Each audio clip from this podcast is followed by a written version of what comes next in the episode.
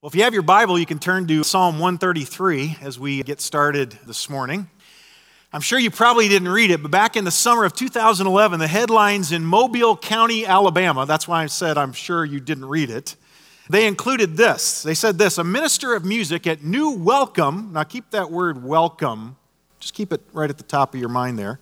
At New Welcome Baptist Church, tased the pastor who had just fired him Sunday. He touched off a fight and various knife slashings, according to the sheriff's office. I'm reading this. The mayhem erupted when the Reverend Daryl Riley told Minister of Music Simon Moore that he was no longer needed and he gave him a final paycheck. Moore disagreed with the amount of the check and an argument broke out in which Moore wielded a taser gun, according to the account that was given to the deputies. Several church members became involved, including Agolia Moore, the music minister's mother. All right, now let me just stop right there to tell you this. When you're a grown man and your mom gets involved in your church fight, you've got a problem. You have, you have gone to a new low when that takes place. She suffered, the account says, a stab wound at the hands of a deacon. A deacon. Now, if you've been around here any length of time, you know that the word deacon, the Greek word in the New Testament, is diakonos. It means servant, okay, or in this case, serpent, whichever the case may be. People hurt in the fight, the account said, were treated at the hospital and released to go home. Moore, with bandages on his forehead and right hand, acknowledged that he had a taser, but denied using it on the pastor. When asked why he was carrying a taser on Sunday, Moore said, I didn't trust the situation. Now, let me just again say to you right now that if you came in here with a taser, you need to acknowledge that right now, all right? Any hands? All right?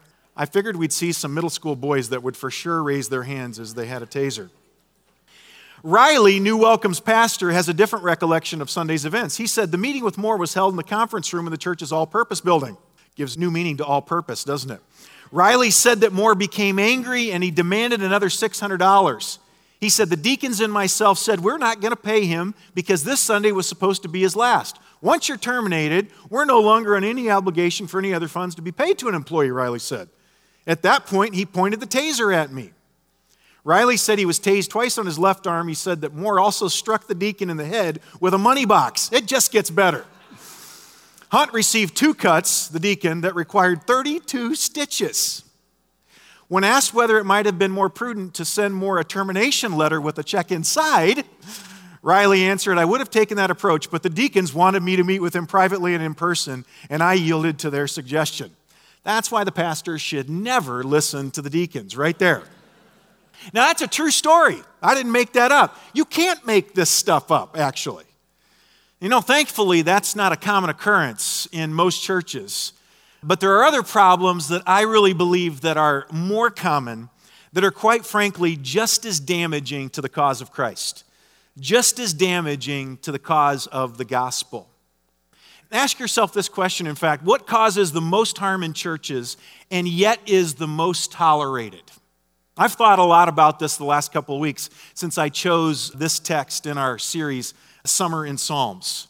What is the one thing that we tend to just ignore? We tend to kind of look the other way, and yet is just as damaging to some of the things that we bring to a head. Some of you have been in churches where church discipline is exercised according to Matthew chapter 18, and you've been to the point where somebody is unrepentant and their name is named. And, and most of the times, those are, at least in my experience, has been those are for sexual sins. Maybe a man who's committed adultery, and we say, we do not want an adulterer in our midst. And so we discipline him. Aren't we good Christians? And yet we're so willing to do things like that. And yet I would submit to you that there are sins that are tolerated in the church, in our church, potentially, and in evangelical churches all over this country that are actually more damaging, more damning to the gospel than those things that we're often so consumed with.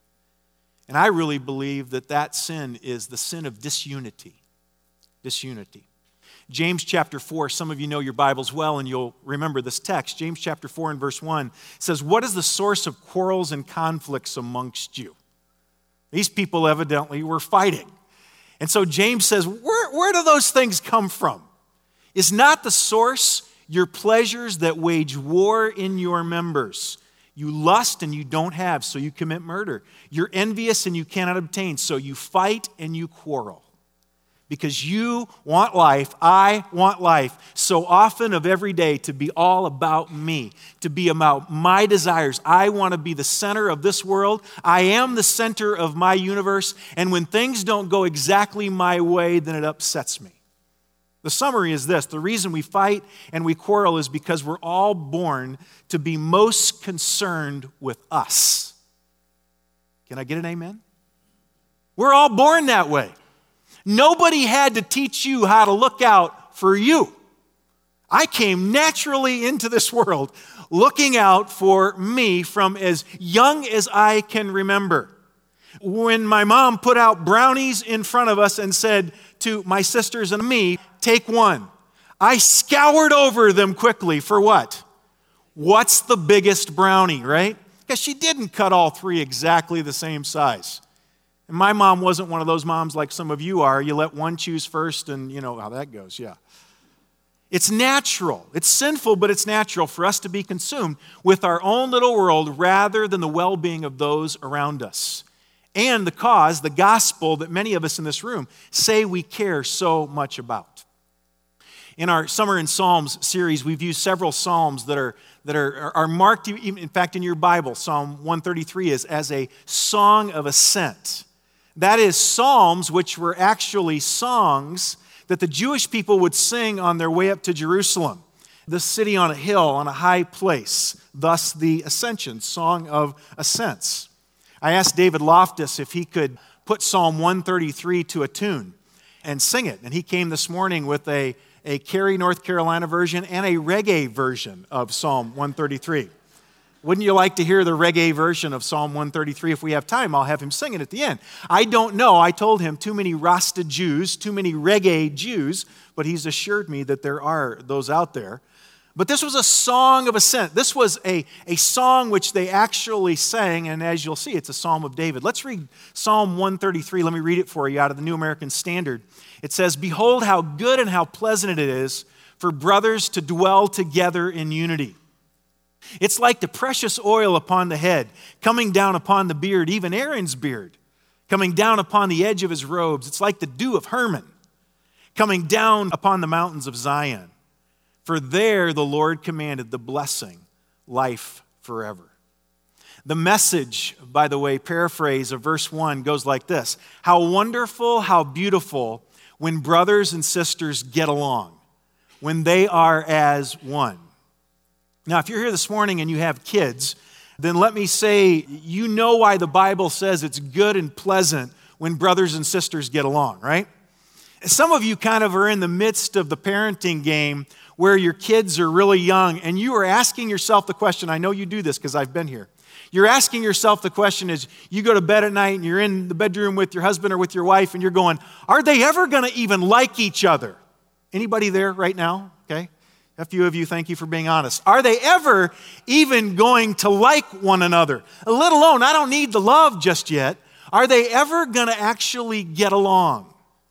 And then we're getting to the point in, in our life, we've got a, uh, uh, an almost 21 year old, and we've got an almost 18 year old, and we've got a 12 year old. And, and every once in a while, in fact, just last night, they didn't know I was listening, that I was watching, they didn't understand my text. But I'm going, Thank you, Jesus! I really wanted to stand up and shout. I'm going, I think they might actually like each other. This is awesome. I never thought that this would happen, but I think that they they're not going to kill each other. We'll never have sibling murder in our home. I think that they actually like each other. And so if you're a parent and you've been there, you're in the midst of that, you're on the back side of that, the front side of that. Some of you got little babies and you're going, can get along just fine. Just wait. All right? It's going to happen. But if you're anywhere along that journey, you know that when David the psalmist writes this and he says how good and pleasant it is when brothers and sisters get along, when they act as one. You know in your own home how good that is when your kids just get along, when they act like they love one another. Now, when I speak about unity this morning, let me make it plain about what I'm not talking about, all right?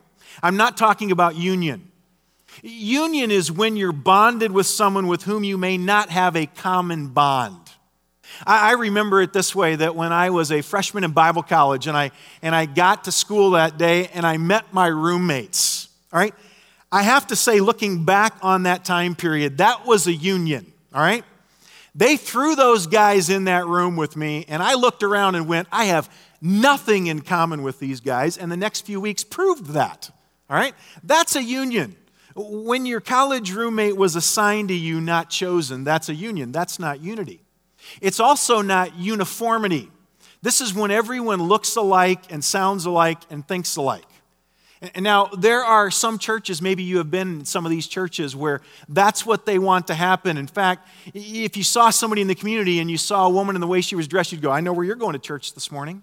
Because they all look alike, they all talk alike. They all go to the same places. They all frequent the same restaurants. They all believe exactly the same things. That's uniformity, and that's not what we're talking about. It's also not unanimity. Unanimity is when everyone agrees on everything. Now, uh, quite frankly, uh, I'm 47 years old. I've never been in a situation where there is total unanimity. That's because it does not exist, right? There's never a group of people that are put together where they agree on every single little thing. There's no place on earth that's exactly like that. I read this week about a lawyer and a psychologist who were making small talk at a party, and the lawyer said, You and your wife get along very well. Do you ever have differences of opinion? The psychologist said, Definitely. As a matter of fact, we have differences of opinion very often, but we get over them very quickly. The lawyer said, How do you do that? The psychologist said, Simple. I never tell her about them. That's the way that some of us live our lives, by the way, and we think it's unanimity. We think we've got real unity. Because if we don't talk about our differences, we must agree. Some of you, in fact, live or grew up in homes where if you don't talk about conflict, it doesn't exist, right? Some of you, in fact, as you go on your family vacations this summer with extended family, that's the way that you're going to live life, right? If we don't talk about it, it doesn't exist. I'm not wired that way, as you might suggest. I always see the elephant in the room and I want to talk about the elephant that's in the room. But there are some people that, that want unanimity, they want everybody to agree on everything, and even if we don't, let's at least act like we do. That doesn't happen in a good way most of the time. By unity, for the sake of our discussion this morning, I mean this it is a oneness of heart, a similarity of purpose, an agreement on the fundamentals of Bible doctrine and truth. Let me say that again. I mean oneness of heart, a similarity of purpose, and an agreement on the fundamentals of Bible doctrine and truth. I really believe that Satan's greatest strategy to defeat the church is to divide and conquer. I firmly believe that that's true. I do not know too many churches that have divided because some heinous sin was committed by one or two people in the church. Those are oftentimes bumps in the road for a church, those are difficult times, but typically those things do not separate a body of people.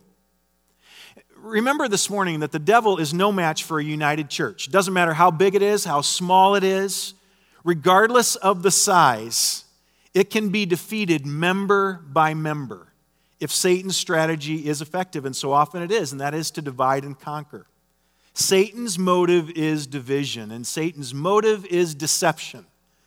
I say to people just about every week that Satan's greatest tool with us as followers of Jesus is to lie to us, to get us to believe things that aren't true about other people and about ourselves about other people that they're so much worse than us, and about us that we're actually better than most people that we interact and do life with.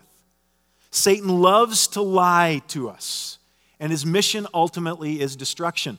You recognize this morning that, that just the fact that this auditorium is near full does not make Satan happy if our motives if the reason why we exist here at Northwest Community Church is for the cause and the sake of the gospel, and the gospel alone that God loved us so much that he sent Jesus to die on a cross that, that we might have life, that our sin debt might be marked paid in full, and that we might live life abundantly, as he said in John 10. If that's our motive, Satan does not want that to be successful. He wants to divide us. And if he divides us, then he will conquer us. Here's the warning and the challenge that I want to give to you this morning. When God begins to do something, with and through a group of people. For example, this morning in our context, his church, Satan usually mounts a counter assault. And most often, that assault involves people fighting and not getting along with one another. I'll tell you, people ask me, you know, do you ever lay up at night and, and are you worried or are you concerned about things? Or, you know, my greatest concern as a pastor, my greatest concern as a pastor when I go to bed at night, Matt would say this, and I'm sure, and other guys on our staff, is not some of the things that you might think that it is. One of the greatest concerns of my heart on a regular basis is that somehow we wouldn't get along, that we would be divided, that we would fight over things that really, at the end of the day, don't matter, and that Satan would have a victory.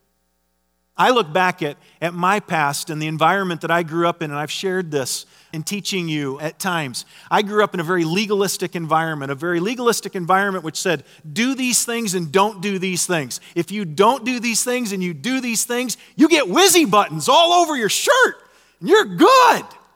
And you walk in the room, people are going to salute you because you got the whizzy button that said, hey, you did this. I didn't do these things, and I memorized 4,700 verses of scripture this week.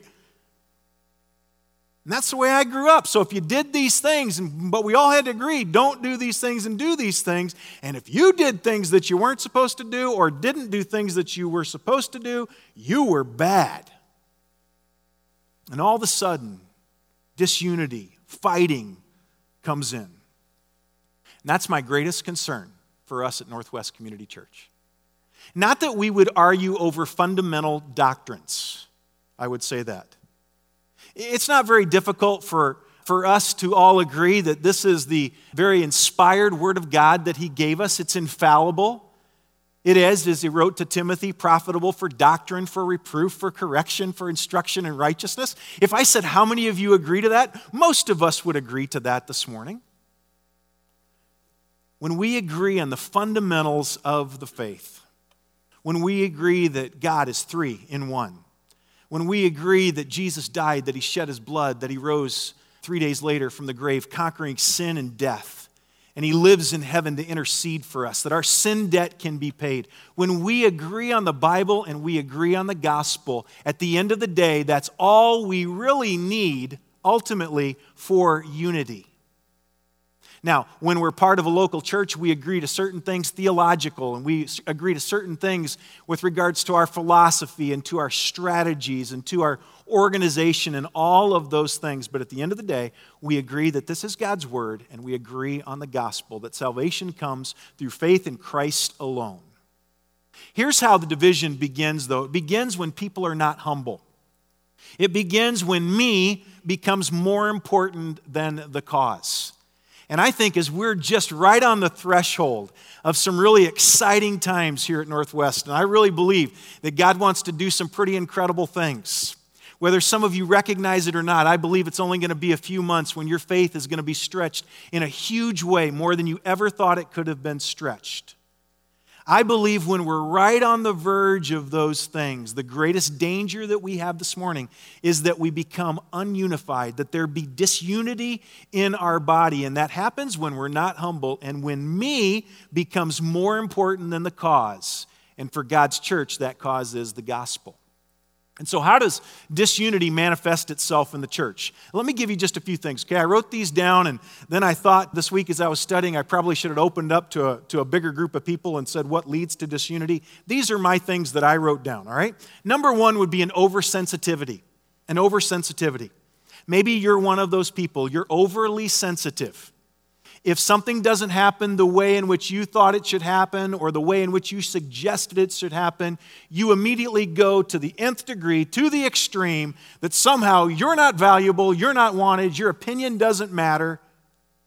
You're sick and nobody calls you, nobody comes and brings a meal to you. Therefore, everybody hates me at church, nobody cares that I've been ill. That's an oversensitivity. Maybe an oversimplification of oversensitivity but that's oversensitivity. And number two is a lack of flexibility. A lack of flexibility. We're getting into the point right now where we're going to go to two services here in the fall. I know, I, I, was born at night, as one person said, but not last night. I understand that there are some of you that would just prefer that we not go to two services, that we just pack every chair in here and we put people up and down the aisles. Not you, but other people up and down the aisles. And some of you sitting here along the edge and, you know, just right up here, which would be kind of cool, actually. And if any one of you wants to do that, that would be fine. I know some of you want to do that. I know some of you think that that's a good thing. There are others of us that really don't think, our leadership that doesn't think that that's a good thing. When disunity begins, it's a lack of flexibility. Many of you would say, well, obviously, we're not inflexible people. We come to church at a portable church, right? We come to church at a, at a, in a high school auditorium. We, we dropped our kids off in portable classroom settings back there. Hey, and that's something that you ought to be really excited about, that obviously church is more to you than just a building. And I'm glad for that. Let me encourage you that this is the way that disunity begins when we have a lack of flexibility. Number three is jealousy. Jealousy. And a lot of times, by the way, it begins right up here on this stage. It begins with whoever's teaching, it begins with who all these musicians are and who's singing. You sit there and you wonder, why is she singing? She can't sing nearly as well as I can sing. I should be able to sing. I'm going to write Bill King an email this week and I'm going to ask him, why is she singing? Do you think she can sing? Hello? Did you, have you heard me sing? It's jealousy. Which ultimately leads to this little word that we refer to, five letters, called pride, right? Pride. When we buy into the lies of Satan, which says, this is really all about us, it's really all about us. I read a quote this week by Alistair Begg, a pastor up in Ohio. He wrote this You cannot impress people with yourself and impress them with Jesus simultaneously. Read that again to you because that was really good. Wish I would have said it. You cannot impress people with yourself and impress them with Jesus simultaneously. If you're impressed with yourself, they will not simultaneously be impressed with the God that you serve. But when you empty yourself, when it's not about you, when it's about Him, that's when people will be impressed with Him. And then lastly is selfishness. This is what's best for me, and because this is what's best for me, this is obviously what's best for everybody. You ever catch yourself in that position? I do. I do on a regular basis. I would love to be able to sit up here and tell you this is one place that I've mastered life. I haven't. I really live a lot of my life, at least internally, that life is about me. If I like it this way, obviously everybody does, right? And if they don't, what's wrong with them? Right? If they just understood that there's so much, it's such a better way to do it this way, because that's what I like. That's how disunity begins to manifest itself in a local church. Now, look at verse 2. David gives us a vivid description of what it's like when unity is present amongst brothers and sisters. I guarantee you, you've never studied this before. The majority of you have never studied it and you're going to love this. He gives us a description of what it's like when there's, when there's unity. Look at verse 2. This is exactly like I would have said it if I would have been writing a psalm, by the way. It's like the precious oil upon the head coming down upon the beard. Not just any beard, even Aaron's beard coming down to the edge of his robe. Right? You're going, you got it, right? I mean, you're going, yeah, I get it. I can just picture it. No, you can't. You can't picture it at all. I couldn't either. I've read verse 1 so many times, and we love that. Oh, how beautiful. We write courses about it, we write songs about it. It's awesome. And not too many songs written on verse 2, right? This whole oil on Aaron's beard, I'm going, that's gross, right? I mean, you see some of these guys, I'm the Duck Dynasty guys, okay? I'm a Duck Dynasty fan, but I go, what's living in there, right? There isn't anything about that picture that causes me to go, oh, yeah, I get it. That's what unity is like. That's what I want. There isn't anything about me that gets that. But David makes this comparison that's very interesting. He's comparing unity to the precious oil upon the head that's running down on Aaron's beard. And why is unity like oil? Well, remember that in the Bible, oil is a symbol of the Holy Spirit of God. Now, now, follow me just real quickly. Aaron was the high priest of Israel, you know that, and the high priest was to be anointed with oil before he could ever enter into the Holy of Holies.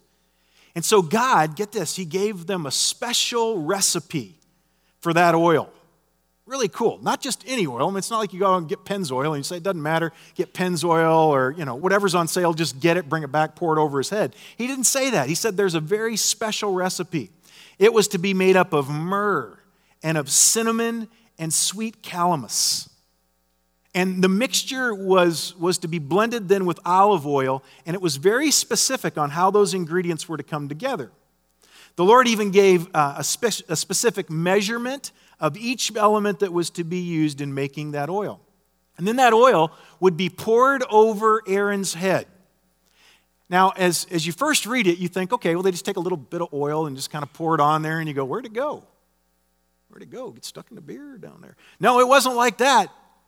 It was like, and this is the only way I can describe it. I don't mean to minimize this passage because it's really a great passage, but the only way that I could really relate to it as a, as a football guy, as a sports guy, it's kind of like the coach that wins the game, right? And after the game, some of you are shaking your head. You, you know what I'm talking about. The Gatorade comes over the top of the head and it goes all over him. Okay? Some of you men, at least you get it. The women are still going, no, that's weird. Why do you guys do that? All right?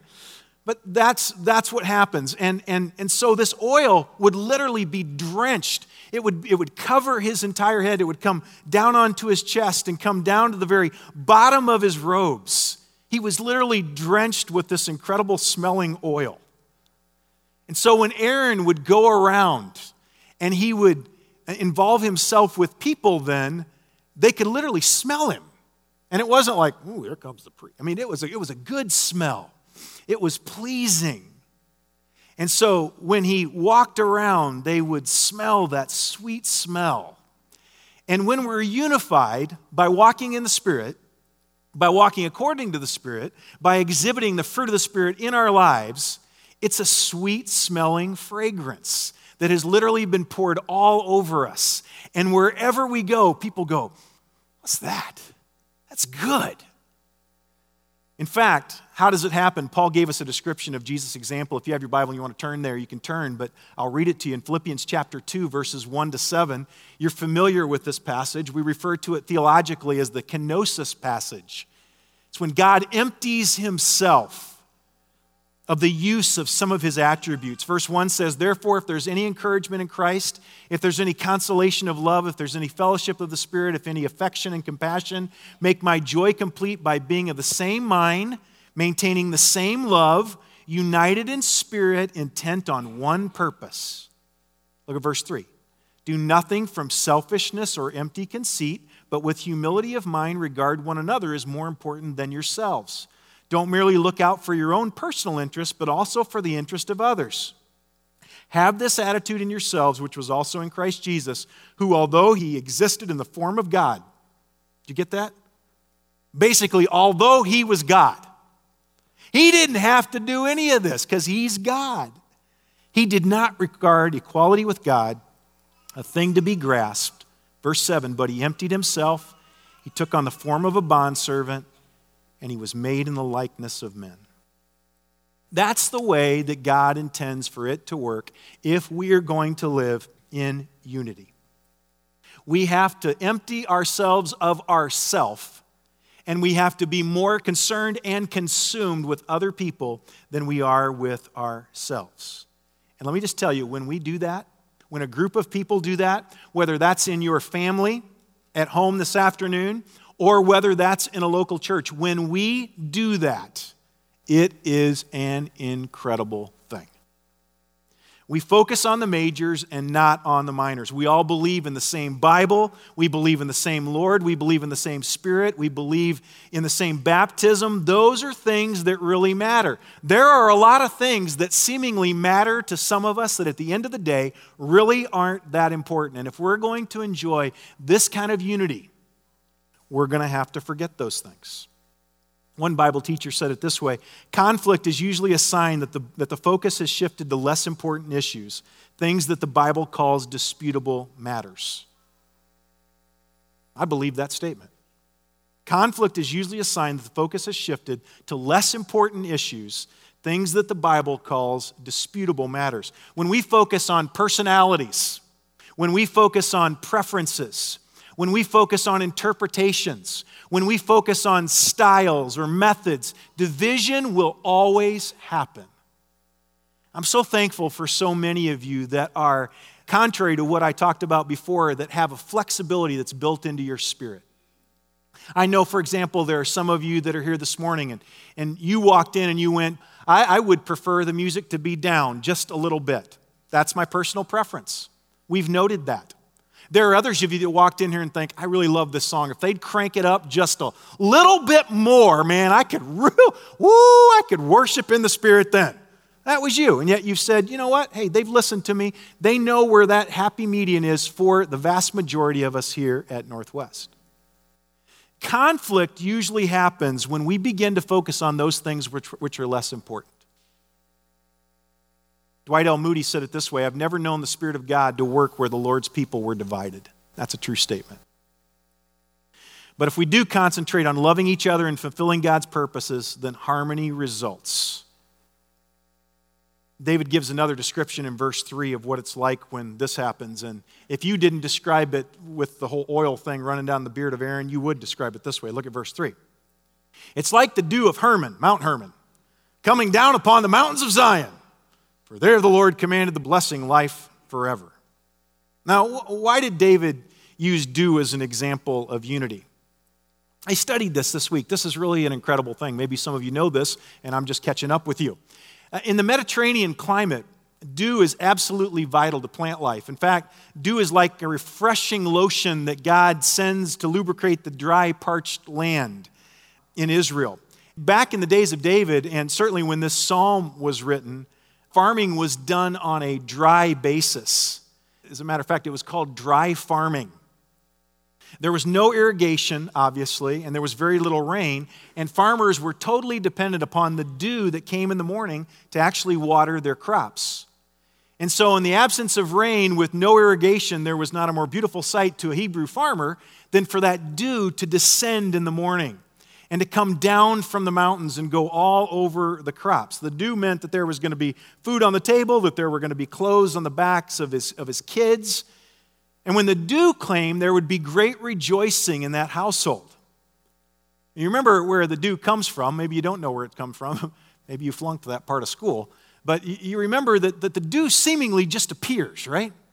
You go out in the morning and it's there. It actually is in the air, but it distills when conditions are just right and when it reaches what we call the dew point. The dew just distills and it comes silently, which I think is just an incredible analogy. It doesn't come with a big bang, it doesn't come with thunder, it doesn't come with flashing lightning like a rainstorm did, like we've, we've seen so many come already this summer. It just distills in the air and then it's there upon the ground. And, and, and here's, the, here's the really cool thing about this analogy that's how unity actually comes into a church. We just do all the right things and the environment is right, and because the environment is right, we look around and we just go, there's unity here. People love each other. People are getting along with one another. You can't work it up. You can't enforce it. You can't even be a cheerleader for it. It just comes. I can't get up here this morning and say, we've got to have unity and you're looking at one another and go, I don't like her, I don't like her, I don't like the way she dresses, I don't like the way she sings, I don't like him, I don't like it. And I go, Stop it! We've got to be unified. And you go out and go, Okay, he said so, so let's be unified. It's like the dew. You can't explain how it gets there, but it gets there, and when it gets there, you know it's there and you know it's good. And I'm telling you, if you've been there, you know that's an awesome, awesome thing. In fact, just this week, I was copied on an email from one of the guys that played softball with us this year. It's the first time he ever played softball with us here at Northwest. He wrote this Gentlemen, I just wanted to take a few minutes and say a little something. I want to personally thank every single one of you for taking me on this team and letting me be a part of something special. Never met a more likable bunch of guys in my life. And it's been such an honor to play with and get to know so many of you and I look forward to keep building friendships with each of you and every one of you guys.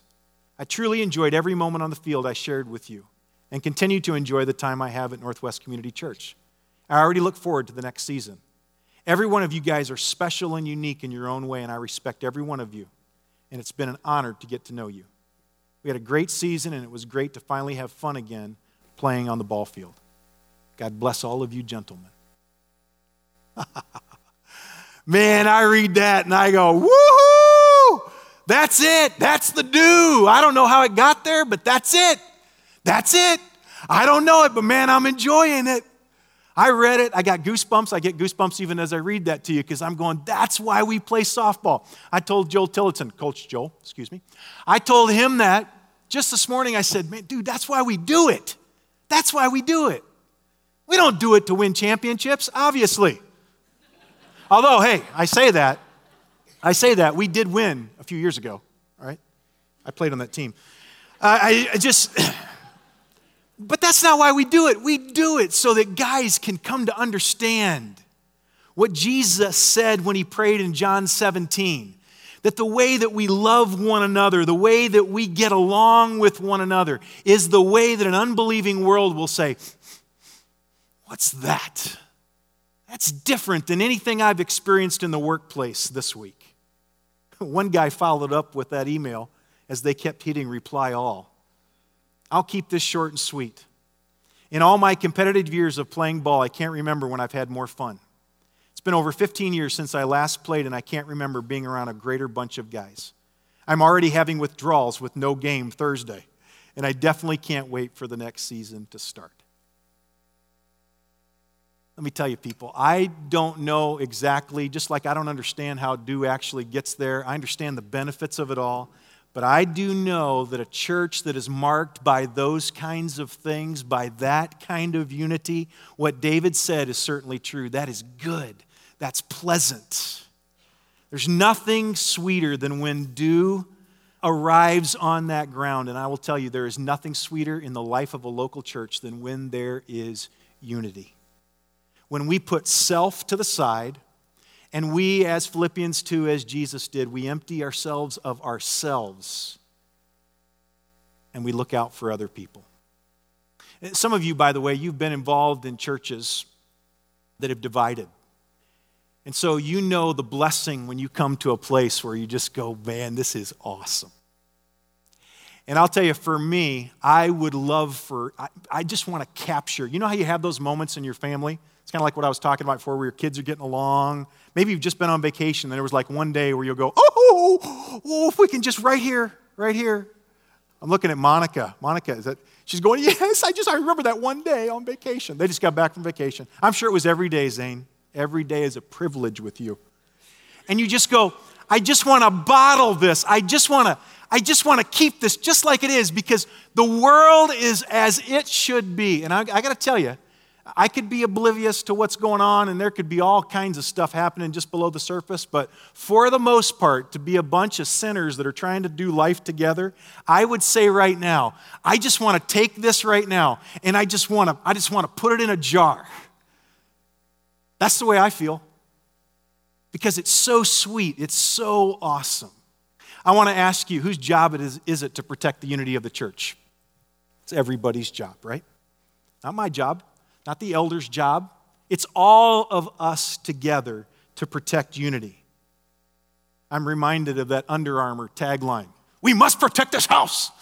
I thought that'd kind of be a good thing, only not to say it so mean like that, you know, just to, hey, let's protect the house or something like that, because, you know, we wouldn't want it to be real harsh. But really, that's what we got to do. We got to say, we got to protect this place because the cause of the gospel is so worth it to protect unity. And when there's unity, it's good and pleasant. It's like the oil running down the beard of Aaron. That smells good. It's like the dew that comes down from the mountains and it settles on all our crops, and we go out and they're green, they're growing. It's that awesome. Paul, when he was speaking to the entire church at Ephesus, wrote in Ephesians 4 3 that we should be endeavoring to keep the unity of the Spirit in the bond of peace. Years ago, I read about Canadian geese. Must have been a very kind of a lull in the week that week. But I was reading about the Canadian geese. And I found an account of it just this week, and I wanted to read this to you a naturalist began studying why geese who fly south or fly north always fly in a V formation. In fact, you may have seen at times a flock of geese, and you looked overhead and you went, wow, they're in a V. Why are they in a V? This naturalist discovered why they fly that way. Research has revealed that as each bird flaps its wings, it creates uplift for the bird immediately behind him. In fact, flying in a V formation, the whole flock, this guy says, adds at least 71% greater flying range than if each bird flew on its own. That really teaches us something, doesn't it? When people have a common goal of just following God's will and obeying God's word, and they live in total surrender to the lordship of Jesus Christ, they can go further together. They can go farther. They can go more quickly and they have more success than if they were just simply traveling the road alone. They discovered something else. When a goose falls out of formation, it suddenly feels the drag and resistance of trying to go at it alone. And it quickly gets back into formation to take advantage of the lifting power of the bird immediately in front of it. Now, if we just have as much sense as these geese did, think about it. If we were just as smart as a Canadian goose, we would stay in formation. I have people say to me all the time, Well, I don't need to go to church. I watch Joel Osteen on TV at home. It's another sermon, but I'll just tell you this. I will just tell you this. I don't care who you're watching on TV at home, I don't care what podcast you're listening to. There is nothing on this earth that can even begin to compare to what we experience as brothers and sisters in Christ when you are part of the unity of a local church that's focused on the gospel. There's nothing else like it. And so when you get out of formation, you're on your own. One pastor said, What's true for geese is also true for the church. What's true for the church is true for a family. He said, I'm limited in what I can do alone for God, but we're unlimited by what we can do together. United we stand, divided we fail. Psalm 133 1. I want you to remember the verse as we go into a season of our church life that Satan will mount attacks. I already sense it at certain moments. There it's coming, it's coming, it's coming. And we go, we saw that incoming, counterattack. But I already sense it. I want you to remember this particular psalm as we enter into those days, where David said, How good and how pleasant it is for brothers to dwell together as one. I want to do that. I'm telling you, there's not a more stubborn person probably in this auditorium than I am. I have a perfect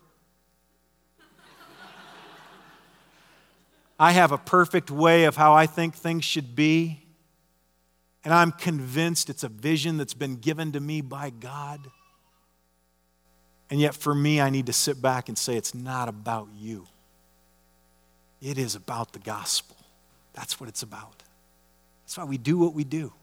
That's why this church exists.